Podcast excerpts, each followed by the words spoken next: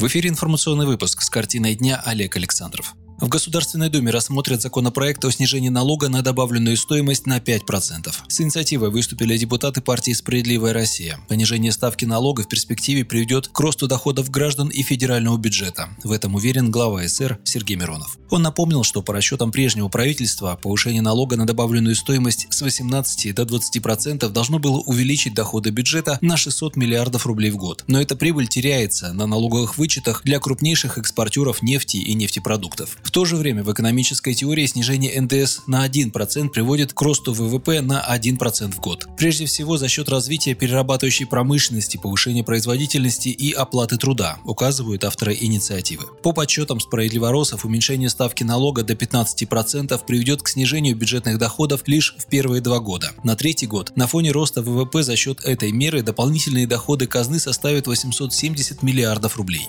Прежнее правительство считало, что ради бюджетной выгоды можно повышать повышать налоги для большинства населения и делать отдельные скидки в кавычках избранным. Мы выступаем за кардинально иной подход, который давно зарекомендовал себя в развитых странах, комментирует Сергей Миронов.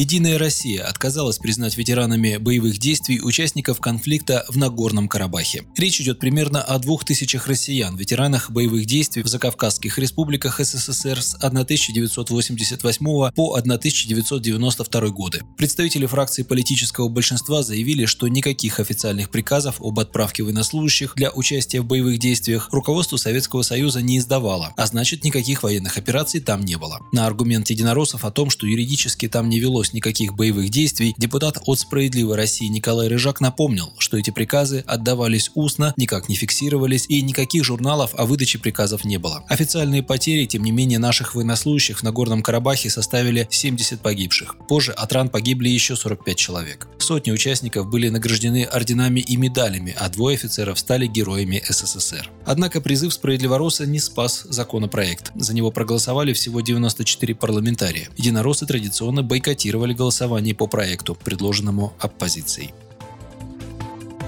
Депутат Госдумы Дмитрий Ионин назначен заместителем председателя комиссии, занимающейся вопросами контроля достоверности сведений о доходах депутатов и депутатской этикой. В комиссии Ионин будет выступать в качестве представителя партии «Справедливая Россия», от которой он был избран. Кандидатуру «Справедливороса» поддержали все думские фракции. Комиссия по доходам депутатов и этики была создана в 2008 году за счет объединения двух отдельных по контролю за доходами, главой которой являлся Атари Аршба, и по вопросам этики. Последнюю возглавляла Наталья Поклонская.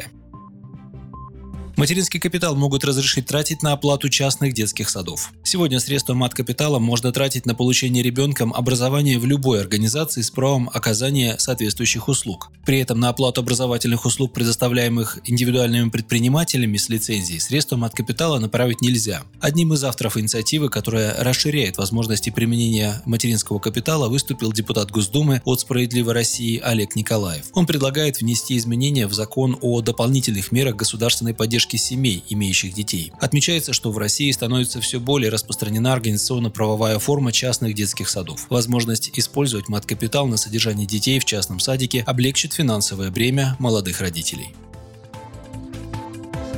казне нет денег для работающих пенсионеров. Такова позиция правительства, оформленная в отрицательном заключении на внесенный в парламент проект закона, предлагающего вернуть индексацию. Напомним, отмена с 2016 года индексации пенсий работающим пенсионерам была обусловлена высоким уровнем дефицита федерального бюджета, достигающего нескольких триллионов рублей. Однако в настоящее время, когда бюджет верстался с профицитом, предпосылки для сохранения действия данной нормы отсутствуют. Посчитали, что за прошедшие три с лишним года один работающий пенсионер пенсионер недополучил в среднем примерно 30 тысяч рублей. Общая же сумма экономии, в кавычках, властей на работающих пенсионерах составила за прошедшие годы около 218 миллиардов рублей. Но чиновники в любом случае пока настаивают на том, чтобы эти деньги не выплачивать. Не упоминается, правда, что согласно Конституции каждому гарантируется социальное обеспечение по возрасту в случае болезни, инвалидности, потери кормильца, для воспитания детей и в иных случаях, установленных законом. То есть в случае пенсии во главу угла все же ставится именно возраст, а не факт трудоустройства отчетного и наличия или отсутствия зарплаты. Ранее в послании Федеральному собранию президент Владимир Путин призвал закрепить в Конституции принципы достойного пенсионного обеспечения, имея в виду здесь и регулярную индексацию пенсий, пояснил он. Выяснилось, что этот призыв нужно понимать особо, а вовсе не так, как его поняли многие эксперты, депутаты, да и сами пенсионеры. Для нас очевидно, что предложенная президентом поправка, как и сама Конституция, касается всех россиян, в данном случае всех пенсионеров, включая работающих, заявил ранее руководитель фракции «Справедливая Россия»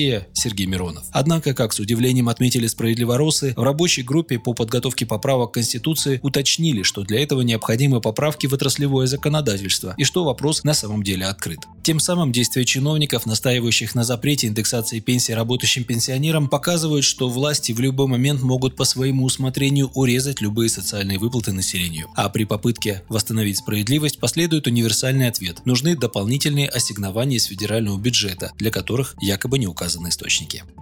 Вот такие сегодня новости. До встречи в эфире.